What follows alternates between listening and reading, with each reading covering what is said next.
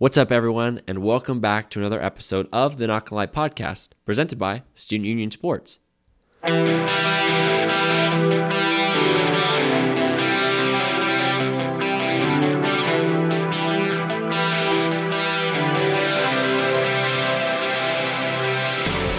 hate to say it, but we are a couple weeks away from de- being done with football for what is it? Eight months, maybe something like that. I don't know. I don't know how it works, but it's kind of sad. This has been a great year, um, and you know, with that, a lot of fun to to be able to sit down and watch some football. But I'm excited.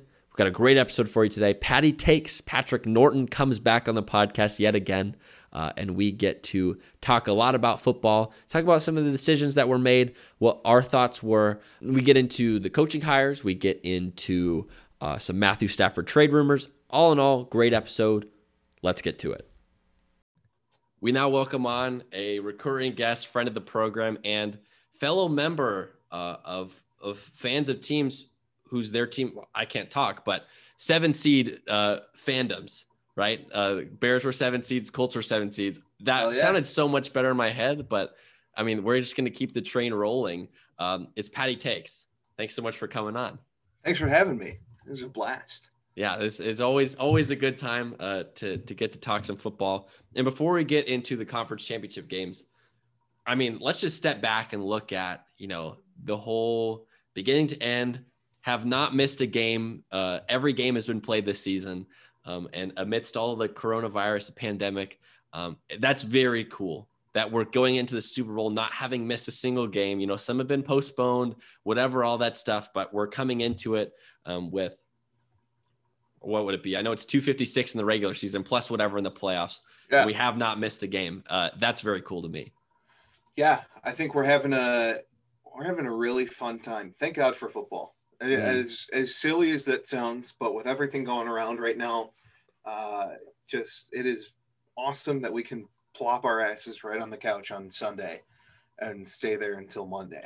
Yeah, it, it truly is a wonderful thing. And on top of that, you know, it was announced, I think earlier today that 7,500 tickets are, are, are going to be uh, going to frontline workers for the Super yeah. Bowl, vaccinated frontline workers.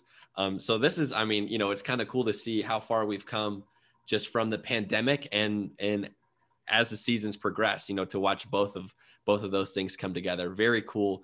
Um, but now we know who's going to play in these games, we which do. is also very exciting. Uh, it's been a long time coming. Um, I feel like both teams, if you had to pick at the beginning of the season and said, all right, given everything we know, what makes sense? I feel like Chiefs and Bucks probably is a pretty within popular the realm pick. of possibility. Yeah. Yeah. Yeah. Even even even going into when they played each other in Tampa Bay. Uh, I think to- they said on the broadcast, Tony Romo hinted at, you know, this could be a Super Bowl uh, rematch, and and he was he was spot on with that. Um, yeah, and it was a game. I believe that was the week uh, that uh, Tyreek Hill had an astronomical number of receiving yards in the first quarter, over 200, mm-hmm. uh, and and here we are. Uh, Hill came close to that today in a full game and I think this is one of those games. And I and honestly, I love it when the teams have played each other because they have passed that that that getting to know each other stage for the mm-hmm. for the Super Bowl. Now this is just a, a battle of scheme and execution. This is not got to feel it out for the first quarter. This is dive right in and get to it. Whoever's whoever's game plan going in and whoever makes the better adjustments as it goes on it's their game to win. And that sounds like a simplistic way to look at something, but but you see that far too often where the first quarter is so slow because these teams are far too hesitant to really uh, to to dive in, to really get at it and, and be ambitious. Uh, but now we have that opportunity uh, in two weeks with the Bucks and Chiefs. I'm pumped. I, I yeah. really am pumped. Yeah, no, and, and, this is, I mean, this is a fun matchup any way you shape it. Bucks, Chiefs, you know, the the goat versus yeah. you know yeah. Patrick Mahomes, who is who's well on his way to trying to match these records. They're two and two and they're head to head, which just yeah. I mean, there's so many like there's matchup so many storylines. Yeah, yeah, and what might be, you know, unless Tom Brady goes back next year and Patrick Mahomes goes back next year, probably their last meeting. This is this is the the rubber match for these guys and played each other in the division and or because the divisions aligned this Mhm. year, but uh, and, and I genuinely love all of the jokes that are going around that Tom Brady has now won as many NFC championships as Drew Brees and as uh, Aaron Rodgers, and then they'll throw in Rex Grossman with that group just to give us a good old laugh. Yeah, no, that's that's that's definitely something. But let's talk about how these teams got here. So first Yeah. game, first game of the day, uh Packers Bucks. Bucks won 31-26 as we know.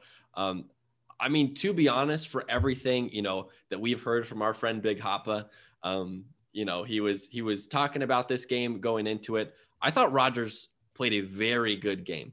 Overall, like this was this was one of, you know, a game where he had to step up and deliver, and I thought he did that um, threw for 346 yards, three touchdowns. He did have one pick and was sacked five times. But as far as everything goes, I mean, that, that pass to um, Marquez Valdes Scantling was perfect. I mean, it was just a beautiful play. Not to mention, I had him in DFS. That really helped too.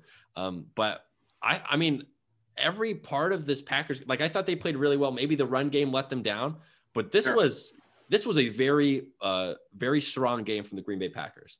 Yeah, it uh Rodgers does what Rodgers does best, and that is, or Rodgers did what he does best, and that was uh he contours his his abilities to best fit how to propel his team to, to a victory.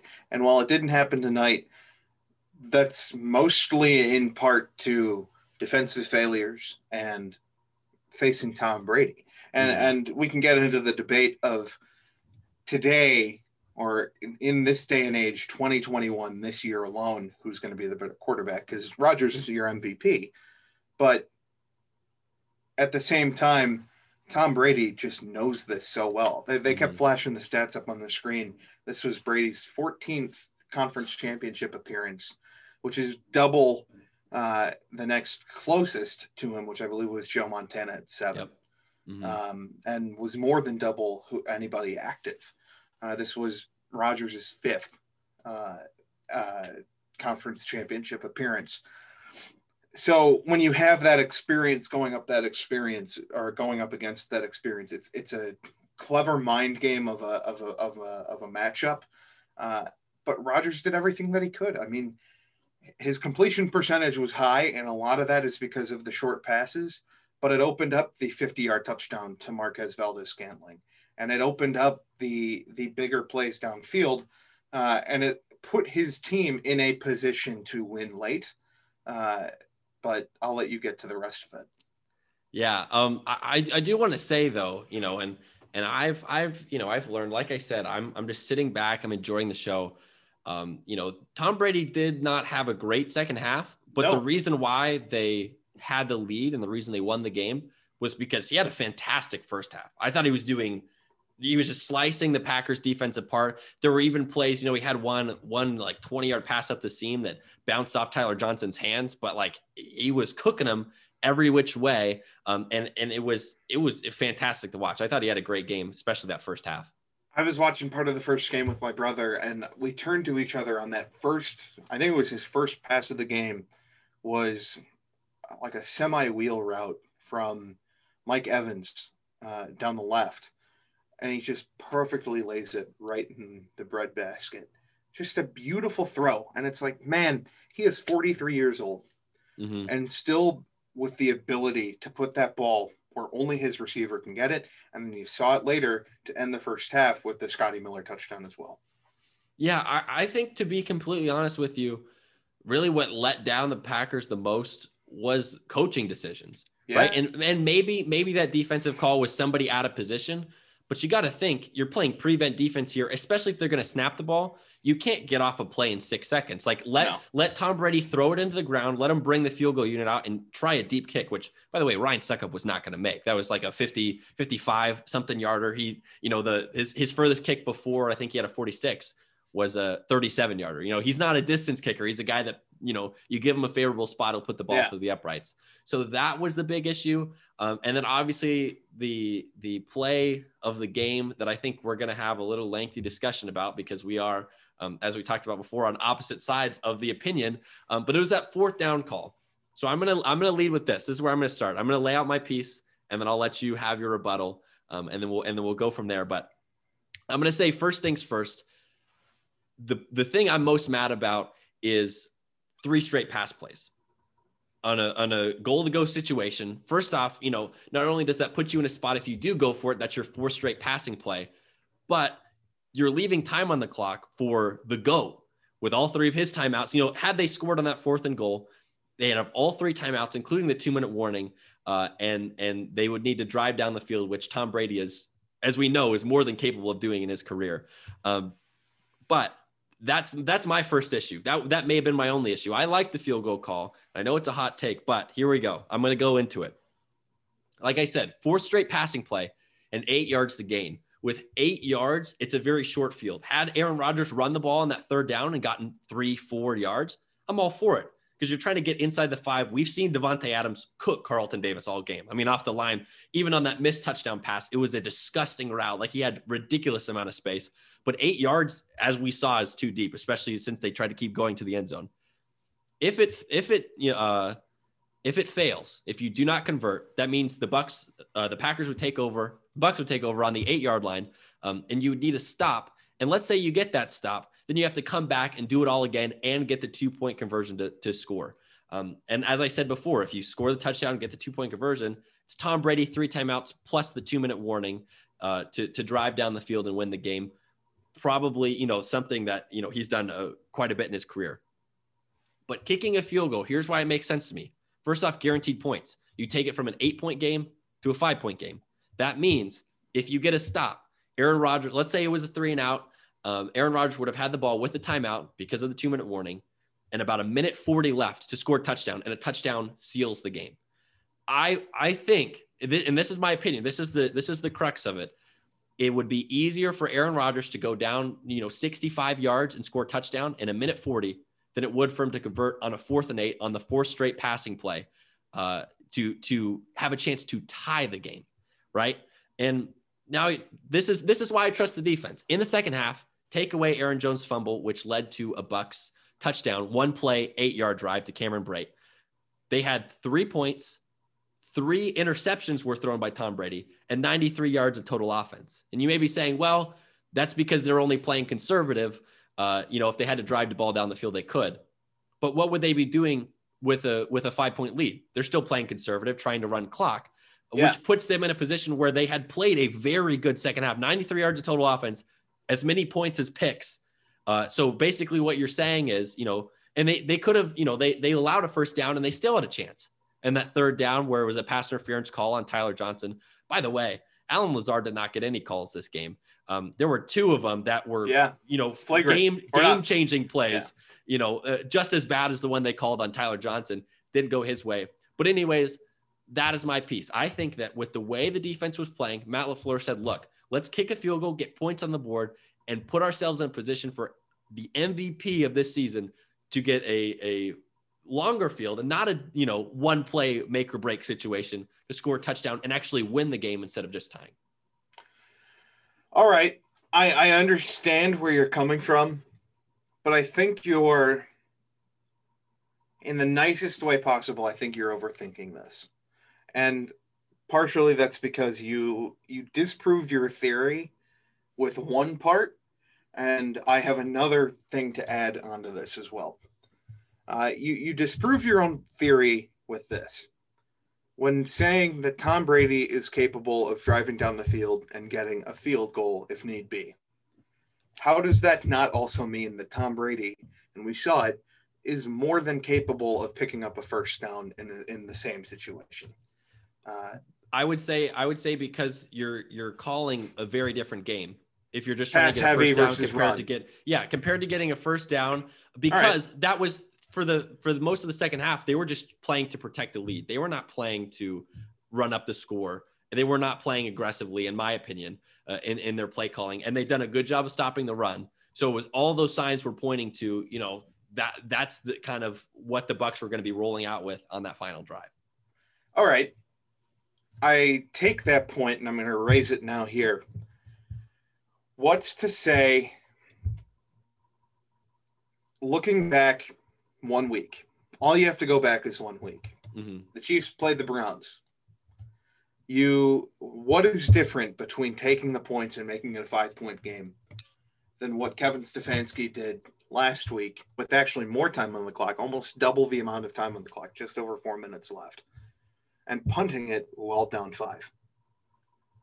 Uh, to that, I would say it is different because I was not in favor of that. Or no, actually, I'm sorry. Was that because it was like a fourth and eight, right? It was a fourth and eight. Yeah. I didn't. I didn't mind that play because if you don't convert, and in all likelihood, you're putting the game on Baker Mayfield, which you know, for for as good as you know, there are people think he is. That's a the tough spot for him to be rely in. around him. Yep. Yeah, All right. the- the- that's a tough position to put him in. Also, if you turn that ball over, the Chiefs are immediately in field goal range. So they're punting the ball, saying Chad Henne beat us. Chad Henne did beat them, but if like I'm, you know, out of all the things that you would expect Chad Henne to do, run for 12 yards on a third and 13, it's not one of them. Uh, in addition to that fourth and one conversion, so it took improbable plays for that to to not make sense. I was actually in favor of that because it's you, you've got to pick your spots. You got to think. I trust my defense more to get a stop against a backup quarterback. So yeah, so you're on the same side with both. There's consistency there. You're fine with punting it and you're fine Yeah. with taking the field goal. That's the Mhm. exact same situation because in both instances you're trusting your defense to get you the ball back and give you the opportunity to score. Cleveland and and this is 100% revisionist history for a lot of people. Uh, and, and I and I can't speak for a lot of people, and it's not like I tweeted this or wrote this. Actually, I, I, I may have then, but I, I wrote it today that I, I tweeted this the second that they kicked the field goal, Green Bay is not getting the ball back. Mm. Th- that's just there. There's that certain element that I see that is you you're playing to win or you're playing not to lose. There's a difference between those. You've probably heard that a million times. It's like this old out adage in football, and that is quintessential. Try you, you're playing not to lose. You're Mhm. not playing to win the game. You're not in in the playoffs. This is not a time to curl up and try and roll back your offense. You have to let it all flourish. And this was a time to be aggressive and get and and and make make the best effort you possibly could to go down trying. So, Uh, and, so and and certainly, I think if the let's say the Packers get the ball and Rodgers scores, Matt Lafleur is hailed as this grand hero in Green Bay forever, right? mhm. So I'm with you with that. There is certainly a de- there's certainly a debate to to both sides here, and I love your points, but I I'm sticking with my guns here and saying if I'm in that situation, I just don't I don't get how you can put it in Tom Brady's hands and not trust him to get a to get a first down, especially also I'm not sure if you remember this part of the whole thing. The kick returner slid down two seconds before the two minute warning, Yeah. which was boneheaded to me. Yeah. I, like I don't understand the the gamesmanship there, but and I don't know why. I also don't know why they didn't kick it out of the back of the end zone because Yeah. you want to conserve that time. Like they kicked it in a spot where you would have to return it. And so, yeah, a lot of confusing things all around. But I will say, to your point, you said playing to win. But let's say they score that touchdown. Let's say somehow they convert that two point conversion. The It's narrative a tie game. Yeah. It- it is a tie game. They're not even going to win that. So Yeah. if the, if if Equanimeous St. Brown catches that um that touchdown or the two point conversion on the previous touchdown drive and it's a six point game, I am hundred percent for going for it. It is an idiotic move to kick a field goal to go from six to three, but the Yeah. difference between eight to five, because that's really the main point, is that if that if that play guaranteed that they went up and won the game, a million times out of a million, I am trusting Aaron Rodgers. But either way, either way, however you shake it out, you're you're having to trust your defense, however however it looks. So I would say, why not kick a field goal, take the points, trust the defense, and then have a shot to win the game, instead of putting your quarterback in a fourth and goal from the eight yard line on your fourth straight passing play for a chance to tie the game, right? So that's they they essentially gave up 17 yards of field position to guarantee three points instead of getting the chance of six or maybe eight. Because even if they convert, not a guarantee they score, and you're stuck in the same situation of okay, you have to you have to get Tom Brady to give up the ball. So all in all, it was it was it was a flawed situation because you were basically banking on Tom Brady not to win you the game. or not to Yeah. or not not to do what Tom Brady has done for all of his like there's a reason he's in 14 out of 21 uh, conference championship games is because he's gotten it done you know Yeah. and so I think that's for me what it comes down to is that they were saying look if if we do this we want to have a shot to to win the game and not just tie I'd like to add this in there. I think part of it is the shock value, where if this is Jim Caldwell or if this is Chuck Pagano as your head coach, not to you know ring true to home for you, both of them both, Uh, well both of us both yeah. of those guys coming to mind is very unfortunate. I'm yeah very sorry. Uh, or John Fox, or these these less metric motivated core uh, uh, coaches, um, a- and, you have the polar opposite with that now with Frank Reich. So kudos to you. at least we're you're yeah, on the right yeah, track. yeah, Yeah. I can I can take that Um, it was so surprising coming from Lafleur because nothing that we've seen from him so far has been this. Um, ha- ha- has has shown a lack of aggression. I, I Mhm. was just surprised with the lack of aggression from Lafleur, and I think that makes us automatically question it. Um, eh, we're, we're we're asking ourselves a lot now uh, because we've all seen the movie Moneyball, and a lot of us have seen Draft Day, and we love the aggression of sports, uh, Mhm. whether that's mental aggression or physically, uh, or just physical aggression as well. Uh, we're asking ourselves, uh, and it used to be, what would Bill Belichick do, and a lot of us still do, but we're asking ourselves, what would Sean McVay do? Uh, and that's because a lot of these coaches, and you can throw in people who have been failures. You can throw in Doug Pederson, who just left the Eagles. You can throw in Matt Nagy, who's on his way out of Chicago soon, uh, and a few other guys who just it hasn't worked out yet. But they're all cut from the same cloth, and that's trying to run that that spread offense that that McVay runs that uh, you can throw any quarterback into and it's going to work.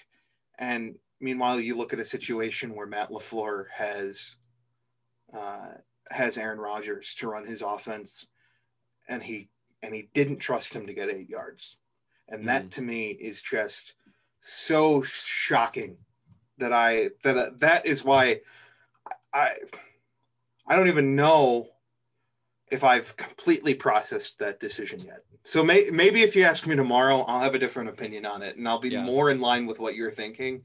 But I think just with how that game ended and how exciting it was, the fact that Rodgers didn't even have a chance to get the ball. It's one thing if Brady gets four first downs to ice the game.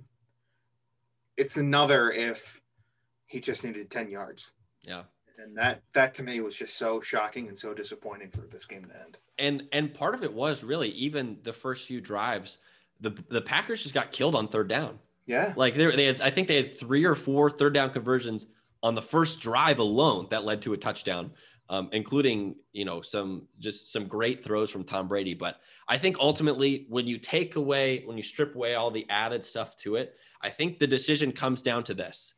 Uh, there there are people on one side who believe you you go for it, you keep your MVP quarterback on the field, um, and the likelihood of him converting uh, a touchdown and a two point conversion is higher than the likelihood of Tom Brady not getting a first down, right? And so you can take all the data you want to, but that's I think that's really what it boils down to. And there's no stat in the world that is going to prove one side right or one side wrong. All we have Yep. is what happened, uh, Yep. and that the Bucks won the game. And so it, I, I think it's for me, it's easy to get caught up in the idea of like, oh, well, this worked, so it must have been right. I mean, you look back to the to the Colts game playing the Bills, right? Like people are going to say going forward on fourth and goal at the four um, was a mistake. They should have kicked the field goal, especially because they lost by three. But it's easy to sit back and, and look. And I and I'm not saying that, history. yeah, Sure. and I'm not saying that's what you're doing. And and you know, Yeah, because no, no, there was a no. I, I understand. There are a lot of people that are doing that. I don't Yeah. think that I'm one of them. If I am, please call me out. I don't think Mhm. you are calling me out, though. Uh, no, I, I, I'm right there with you in, in that regard. Uh, where I, here's another way to look at it. It all boils down to one play, sure. But here's the other part of it, and that is, you if you, we we're not in this situation if Tampa Bay doesn't let them back into the game. If Tom Brady Mhm. doesn't throw it three interceptions, Yeah. uh, Matt LaFleur does not have this opportunity or have this decision to make if he's down 17 like he was earlier instead of down eight if it's Yeah. a one possession game. And we're not in this situation if Equanimeous St. Brown catches the two point conversion. Yeah. So there were a lot to, of yeah. factors to led that led to this. Uh, and football's a heat of the moment decision, and it's probably a decision that will haunt Packers fans and will nag Matt LaFleur. But he went with his gut, and there's a certain aspect of respect for that, but still just that awe, that awe and shock value to me that that was the moment in time when he decided to to stray away from his somewhat aggressive nature. So Yeah, and and I'll say one more thing, and then we'll move on and talk about Yeah. the Chiefs Bills game. Uh, I talked about this with Luke last week. We were going through some of these questionable coaching decisions, and I said uh, one of my main points was that I just want you to be consistent, stick Yeah. with what got you there, right? And and it's even tough in this situation because I think you know as as the factors that I laid out, I think this was a very unique spot, right? Like this isn't as simple as you know like a fourth and four from the forty in the in the second quarter of the game, right? Like it's, different based on even yard line in goal to go situation. I- you that- you mentioned it earlier. Mhm. If if Rodgers had taken off and whether he had scored or whether he had just gotten a few more yards on the player prior, changes everything. it absolutely does. Mhm. Fourth and goal from the three, from the four is much different than from Yeah. the eight yard line. Mhm. Yeah, yeah. You're So right. it's- You're it's- absolutely right. I, I, I- don't even want to say that, and I, I think you're right that Matt Lafleur has been aggressive, but I don't even know if this was, you know, this was also a way of being aggressive. I think in, in, in how you look at it, um, but it's it's such a difficult thing, and there's never going to be a right answer because No. there's not a stat that that is going to justify either side. It comes down to one side thought, and Matt Lafleur thought that it was easier to to stop Tom Brady from getting a first down than it was for uh, the the Packers to get a touchdown and a two point conversion from the eight.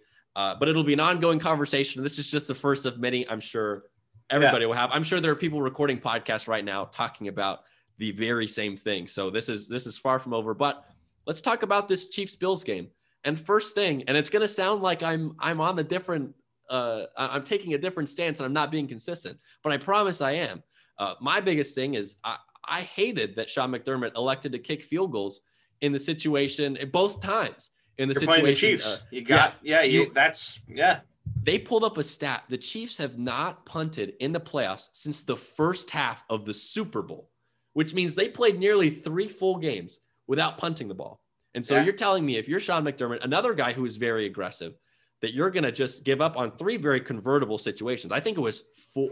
The first one might have been four yards. The second one was three yards inside the 10. Uh, and, and you're going to kick field goals, leave eight points up on the board if you convert, which is all all in all very likely considering the uh, different you know schemes that you can drop and the fact that you have Stefon Diggs. Um, I thought the Bills were, and this is Josh Allen included. I think it was kind of all the way around the board. There was there was a little bit of nervousness, a little bit of Yeah, tenseness Big time. in the way that they played and the way that the game was coached. Um, and the Chiefs were simply more the experienced team, and they showed that today. big time. That this was and you saw it early on uh it was a very notre dame way to start a game. And i and i'm sorry to bring up notre dame but you know i know notre dame well. Uh and that is they're unprepared for the or they're underprepared. I wouldn't say that they're unprepared but they're underprepared for the stage that they're playing on. Uh, and when they come to the realization of what's going on they're hyper. They're they're hyped up. Their their heart is beating out of their chest, and they're not playing their game. And Josh Allen, love Josh Allen, and I know that the game dictates what he does. And and when he sees the lane open up, power to him. Josh Allen throwing for 200, I, and I know that he threw the 50 yard bomb to uh, whoever at the end after the onside kick. Mm, Uh, Diggs, I think Diggs. it was wasn't Diggs. Yeah, I think it was Diggs. Yeah, you're right. Um, but 200 hovering around 200 yards passing and 88 yard and 88 yards rushing is not Josh Allen, and that is not the Bills' offense. That is not Brian Daboll. So there was disappointment, but also a certain sense of empathy from me in that's not their game, but it's mostly because of the stage that they're on. And we still kind of got the sense that they're going to be, if they're not already, this force to be reckoned with in the AFC. And, and the Chiefs are what we always have kind of pictured as the Patriots. They are that echelon above everybody else. But the Bills are like that are you can almost consider them the Ravens of those mm-hmm. years, where the Ravens yeah. would sneak in there, or the or the the Steelers would sneak in there because they have a gritty quarterback who can sling the ball like hell, and they have a defense that needs to be built up a little bit more going forward, uh, but but grew and became a more cohesive unit throughout the year.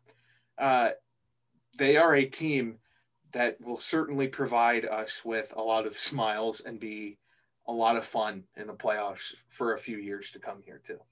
Yeah, and it's not even to say that their their window is is far from close. I mean, no. I agree with you a thousand percent. The Chiefs are a step above everybody yeah. in the AFC.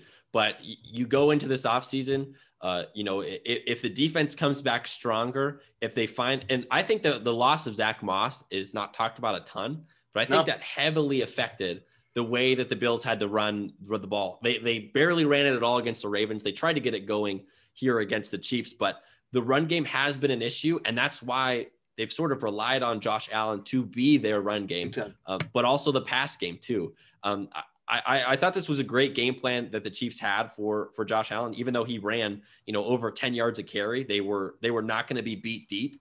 And it seemed no. like every shot they took, there was a guy or two. They were they were doubling on most of these shots. And and I, I think it all worked out. They said, you know, Josh will let you run as much as you want, as far as you want, but you're not gonna you're not gonna beat us on these on these chunk plays. And and that's to bring to kind of go back to the Notre Dame thing that I was getting at. You kind of made me think of this just now uh, something that Tom Fornelli tweeted out during, I think the, I think it was the Notre Dame Alabama game, is that what people don't realize is that Notre Dame is even when they're getting spanked in front of a national audience by Alabama or Clemson, which has happened now uh, twice in the college football playoff, and then if you want to add in the third, which would be the BCS title in 2012 or 2013. Um, that game in in those games when Illinois is out of sorts they get blown out, whatever.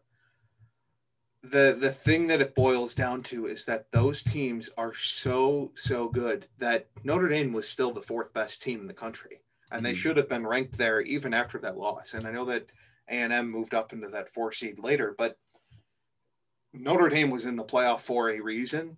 But Alabama and Clemson are on that different level than anybody else. Uh, and, and, it alters from year to year. But Alabama this year was so far above everybody else. Yeah. Um, that it just was such a that you can absolutely compare that to what we saw tonight. The Buffalo Bills are one of the four best teams in the NFL, but the Chiefs are so damn good at mm. this game. And Patrick Mahomes is so damn good at the quarterback position. And Andy Reid coaches a hell of a game. And Eric Bieniemy coaches a hell of a game uh, Steve Spagnola or Spag whatever coaches a hell of a game, coached a hell of a game, put up a hell of a scheme tonight against Josh Allen, uh, forcing him to run the ball or throw it short to Dawson Knox and Cole Beasley. And then you even mentioned the whole part about the uh, about punting. Uh, their special teams unit is excellent too. Dave yeah. Toub has been this guy who's mentioned in every head coaching search and never gets the job he's a guy who will get a job because Andy Reid has done such an excellent job of kind of allowing Dave Toub to to rein that in all himself. And it helps having Mecole Hardman and it helps having Tyreek Hill. Absolutely. But they do it well. They do everything by the book and everything well. So uh, that's why kind of looking forward to two weeks is this is this Alabama Clemson from a few years ago where it's a heavyweight title fight, or is this Alabama Clemson from literally two years ago when it was, hey, this is going to be a great game, and then Clemson just trampled them, and it was not even close. So we'll see. I'm, I'm excited. So yeah, no, I think it's going to be a good thing. Uh, the one thing I will say, we saw a little bit of Josh Allen's youth, a little bit of yeah. his inexperience because you know an an experienced veteran quarterback is saying look i'm going to take these short throws i'm going to beat you all night long over the middle five eight ten yards and then when the time's right when you've sucked down deep enough because we keep gashing you for these short little passes, I'm going to take a deep shot. You know, and and part of what makes Josh Allen special is he doesn't go down on first contact. He's able to no. absorb some of these hits. But we see the negative side of that tonight, where he's taking 20 yard sacks. You know, I mean, if Tyler Bass doesn't have a leg on him, uh, then you know they they may get pushed out of field goal range on that uh, on that that final kick. But I mean, I, I think it's something that that Aaron Rodgers had to learn throughout his career when to throw the ball away and and when to take off and and when that's possible. And you know, some of these plays don't happen if he's just willing to go down or if he's just willing to to throw the ball um, away or if he's willing to you know escape with his legs a little earlier. But yep, risk it's a it's a risk reward thing, you know. And I and I think he's got a bright future ahead of him. Absolutely. I mean, what we've seen, and he's probably going to get another year, Brian Daboll at least uh, because it, it, looks like the coaching cycle is is all but over, and we'll talk about that in a bit.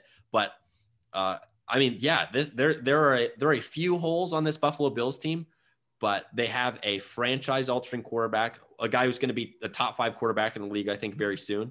Uh, he's right on the edge of it. Um, and there's a lot to love in Buffalo. You know, you just ran into yeah. what was a generational quarterback with two generational pass catching weapons on his side, and and they're tough to beat, and they showed that tonight. Um, credit to them, but also credit to Buffalo. I mean, if if not to brag, there were so many up. people. Yeah, I I think what needs to kind of be said is that there was still a ton of confidence in people throughout the game, even when they were down, and especially before the game uh, started, that Buffalo could win this game, and I think mm-hmm. that's kind of a testament to how good Buffalo really is this year. That if anybody can beat the Chiefs, it's going to be the Buffalo Bills, and it just didn't happen tonight. Yeah. I will say, beginning of the year, one of the one of the few things I got right, it was a, a Bills Chiefs uh, AFC Championship yeah. game. So I'm Good gonna I'm gonna slap that on my trophy shelf right next to my Browns 11 and five Kevin Stefanski Coach of the Year mantle.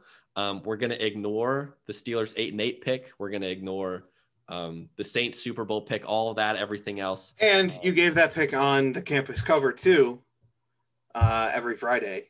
That's right. Anywhere that you find podcasts, and you can follow us at the campus cover on Twitter too. I, I, you're right. I should have led with that. I'm sorry. I'll put it at the beginning. I'll, I'll tag you an episode. We'll, we'll get the love out there. We'll get the love out there. Um, let's talk about before we move on to because we want to talk about a couple coaching hires. Talk about Matt Stafford in the off season. What's the what's the target for these Packers and these Bills? Um, what what are you going after, whether in the draft, whether in free agency? What's an area of need that we kind of saw exposed in the playoffs by both these teams? All right. Well, I like Mike Pettine and I like Leslie Frazier, but they could certainly use some help on defense. And I, I think what we're going to see the Packers kind of do here uh, is that they need to protect Aaron Rodgers. He's going to be 38 next year. Uh, and he looked as healthy as ever this year, and he was able to stay healthy all year. Uh, but if David Bakhtiari, because he was injured at the end of the, the tail end of the year, uh, heading into the playoffs, if he's going to miss any significant time uh, training camp wise, regular season wise next year. That's something to keep an eye out for, especially in free agency or in the draft, likely the draft from them. Uh, and you got to get Aaron Rodgers some help uh, to catch the ball. Uh, mm-hmm. we, we saw it with Equanimeous St. Brown dropping that uh, that that two point conversion earlier tonight, but that was kind of a microcosm of Equanimeous St. Brown's whole season. Uh, he he was notorious for drops, and there were games where man, you wanted to think that he was coming around, but at the end of the day, that he, he does not have good enough hands to be a relied upon third or fourth receiver. And, and I think Allen Lazard is really good, or Lazard is really good, and I think uh, MVS is decent. Yeah, uh, gets a lot of screen time, especially when they're covering Davante Adams as hard as they are. Uh, but if you can get him a significant wide receiver too, then you're sitting pretty with Aaron Rodgers again next year. Uh, but for both teams, you got to add to the defense. You really yeah. do. Yeah, no, I agree. Um, and the one thing I would tack on probably is a, a running back for Buffalo. Yeah. I don't know if Devin Singletary and Zach Moss is enough. Maybe it's worth going after, you know, a, a, a Najee Harris, a Trevor Etienne, or even one of the North Carolina running backs. I think either of those guys are very, very capable of of changing the run game, um, but yeah, ultimately, you're right. It, it, and it's not much, right? These teams made it to the conference championship. The Packers, it was their second year in a row. Um, so you've got to figure out what gets you over the hump because you can't expect 48 touchdowns, five interceptions from Aaron Rodgers every year. Nope. Um, and and you you know you want to get to a Super Bowl, right? Aaron Rodgers wants to get to a Super Bowl. The city of Green Bay, the state of Wisconsin, wants to get to a Super Bowl. Um, so you really got to figure out what gets us there. Um, yep. So not not not a ton of changes, just a, a little a little uh, plastic surgery on the defense for both teams, and and they're you know right back where they were last year. Uh, all right, we've got a couple of things to talk about before we go. Um, any thoughts on some of these coaching hires? We talked a, a, little bit about the bulk of them, most of which have been done um, last week, but we've got two this week: Dan Campbell and Nick Sirianni. But any thoughts on the on the previous guys? Any fits you like, don't like, any sort of thing? Uh, honestly, my favorite one here so far this offseason is Nick Sirianni. Uh, I, I, think that Colts offense was so was schemed so well, and anybody that's learning from Frank Reich, I'm going to trust. Uh, and I've had this conversation with you. Maybe I'm overhyping him. Frank Reich is one of my favorite coaches, if not my favorite coach in the NFL. I would do anything to have him leading the Bears. Uh, that said, Nick Sirianni is a nice is a nice number two uh, to come in and go into Philly and kind of whip them into shape and, and kind of change that culture. Because uh, I think after Doug Pederson won that that World Series, won that Super Bowl, uh, it kind of shifted from what do we have to accomplish to look at what we've already accomplished. Mm-hmm. uh, and and you can't have that sense of complacency and i and that's why i love the hire from indianapolis. Uh, dan campbell not a huge fan of. Urban meyer i'm not quite sure how that's going to pan out. Not a huge fan of it at the end of the day especially with Darrell Bevell going down to be the oc down there. Um who else? Who am i missing Oh, a Robert Saleh to the Jets. Robert Saleh, love, and and I think that we're going to see, uh, and, and, we've kind of seen Leslie Frazier's name thrown into a few head coaching uh, job mixes, uh, with how this league has zagged towards the offensive coach, uh, and and I mentioned it earlier with the with the coaches that are cut from the same cloth as Sean McVay, the young prototypical coach. Nick Sirianni kind of fits that bill as well. Mm-hmm. Um, the the way to supplant that is by hiring your Brandon Staley's and your Robert Saleh's that are going to be the only defenses, and that's Vic Fangio's defense from really both of those guys, uh, at least a little bit, I think, with Saleh, uh, but I know for sure with Staley, um, is that those are the only defenses that can stop these new offenses. Sean McVay said it himself. The reason why he loved Brandon Staley, bringing him in, is because he's the guy that are because he was the underling. He was Vic Fangio's guy, and mm-hmm. Vic Fangio is the only guy who has ever given Sean McVay a headache in that situation. Uh, so look out because I think we're going to start seeing more and more defensive coaches kick in. Uh, but we are finally getting to that point where there's going to come a time when it seems like every team just has a really good coach because so many are just popping up as these great coordinators right now. So yeah, I love Nick Sirianni. He's my favorite hire, but Robert Saleh and uh, Brandon Staley certainly right behind him. Yeah, and, and it's very interesting because we've seen some of these guys, these former head coaches, go back to the coordinator roles and really thrive. Yeah. I mean, Jack Del Rio turned Washington into a top five defense. Uh, you mentioned yeah. Leslie Frazier. He's done some good work with Buffalo. He had a bit of a down year this year, but you know, in years past, it was defense that that that was really winning them games. Yeah. And so you know, you see those guys go back to the roles, and and now you know the, the whole mantra now I think is you'd rather hire a guy a year too early uh, than a year too late, um, and that's kind of a, a big part of what makes this this hiring spot special, right? The the Dan Campbell one, um, I, it's very interesting because I like that Robert Saleh one uh, because he comes with a lot of energy. You know, he, he, he revitalizes what's kind of a down franchise in New York. But Dan Campbell, I mean, comes with that energy, revitalizes down franchise. But does He's he have the Patricia same 2.0 to me? He yeah. Does he have the same track 2.0. record? Like no. you know, Robert Saleh put together a, a mismatched defense and still made him a top 10 group in the league this year, dealing with some adversity. Um, and you look at this is why I like Nick Sirianni. I mean, I love him, Colts offensive coordinator. I wish he would have stayed. I was disappointed, you know, when I saw the news because I it, it, was just kind of a I thought he was getting offers or I thought he was getting interviews, wasn't going to get offers. But um, three straight years, he has three different quarterbacks: Andrew Luck, Jacoby Brissett, Phil Rivers. he, you know, Phil, everyone was saying Phil Rivers was done, right? And he put together uh, nearly a single digit interception season, um, threw for, for, I think it was about 4,000 yards, you know, and, and the Colts went 11 and five, went to the playoffs and were very close to beating a very good Bills team. Um, so you, you, you, you like a guy who can deal with some adversity and, and he's somebody who has gotten, you know, hasn't gotten some consistency since he's joined uh, Frank Reich's coaching staff. And on top of that, like you said, Frank Reich was what made Carson Wentz and the Philadelphia Eagles turn. You can't get him. Yep. Get his get the next best option. Um, so, yeah, the Dan Campbell one was interesting. The press conference he, he had was also very interesting. Um, it just seems like a weird energy to me that doesn't All that time. that, yeah. that isn't going to go somewhere. Um, but good for them. I mean, there's still some some optimism, um, but I think the Eagles did a really good job. And and for and most importantly, he's a guy who is not going to cause problems in the front office. He's a guy who's going to put his head down. He's going to work. Yep. He's not going to set, you know, he's not going to get too big of a head and try to make these personnel moves, which got Doug Pederson kicked out of Philadelphia because he was more focused on who they were bringing in than coaching the guys that he had. Um, so, but speaking yep. of the, the speaking of the Lions, and this is also another one of the reasons why I was a little bit uneasy about Dan Campbell is is um, in his introductory press conference. I I didn't watch the video, but I read enough of highlights and and I have a, a, a little quote here um, this was before the Matthew Stafford news, which is what we're going to go to here. Um, he called Matthew Stafford a, a, stud, a team guy, and one of the toughest quarterbacks you'll ever see. And what is it? Just two, three days after he says such nice things about a starting quarterback, it becomes announced that they are shopping him. Yeah.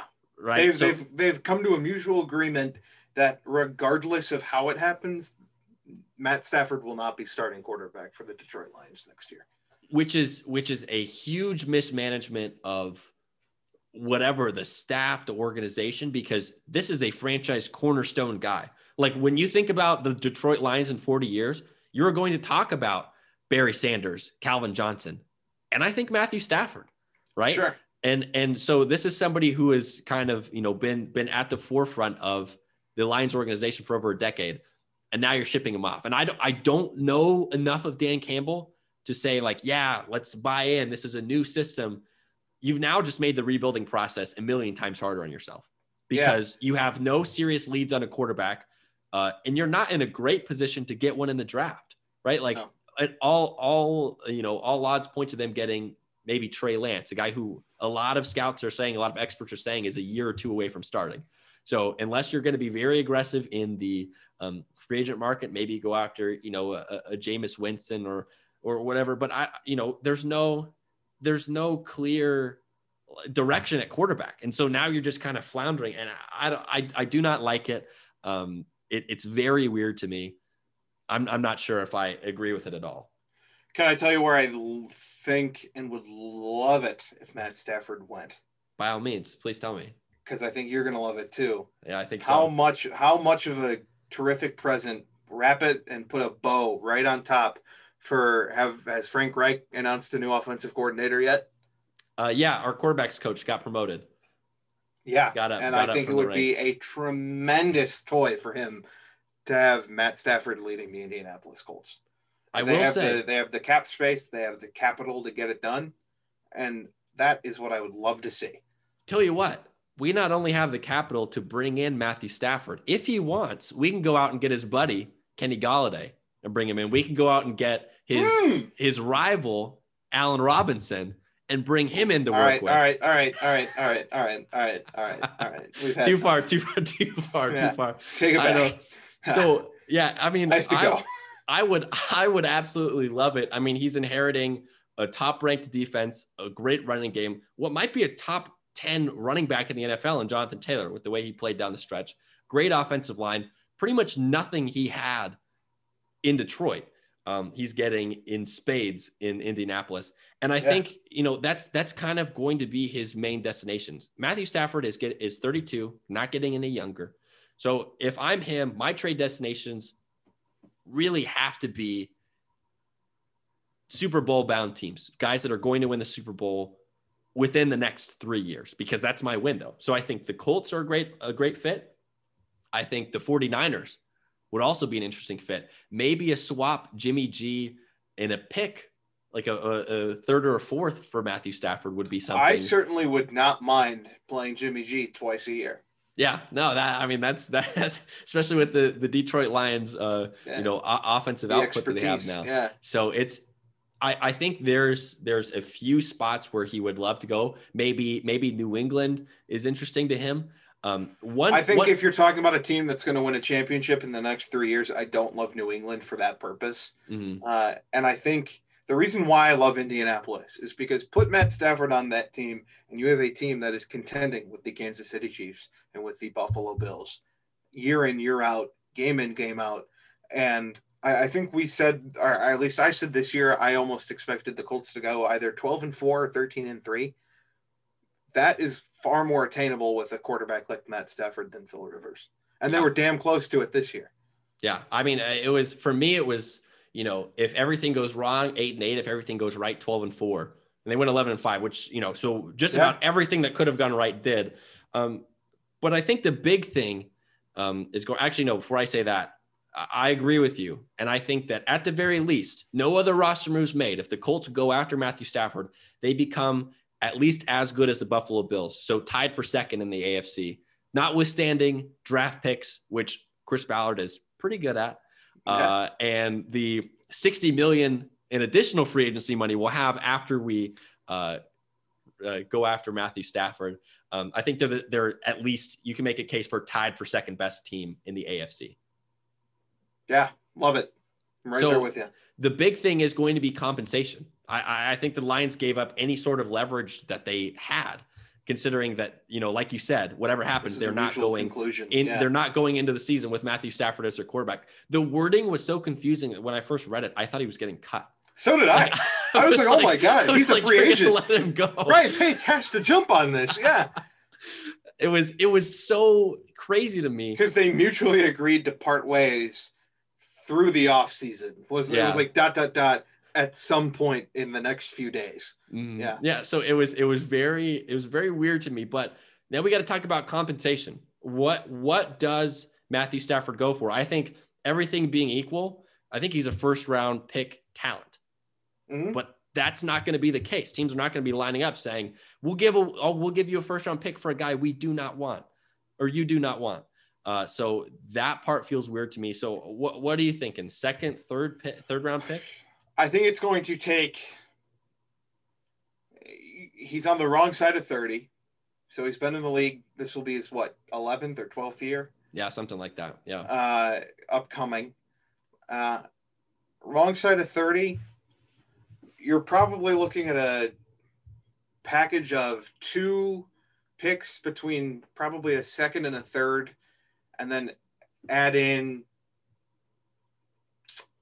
uh, a pick that probably like a sixth, and then you're going to need a player to supplant that with salary cap purposes as well. Mm-hmm. And and I know that Indianapolis wouldn't necessarily need to do that, so maybe that's why uh, maybe an, an, additional pick would make uh, Detroit even happier. Uh, however, probably just uh, throw away anybody in there, a corner, a backup linebacker, somebody off of that defense that Dan Campbell can think we're going to turn him into a perennial Pro Bowler. So yeah, yeah, he's going to bite somebody's kneecaps off. We will give. Oh my goodness, I don't, I don't know about that. Uh, we will give him um, Rock Ya-Sin. That's fine. I will, I would be more than happy to get rid of him.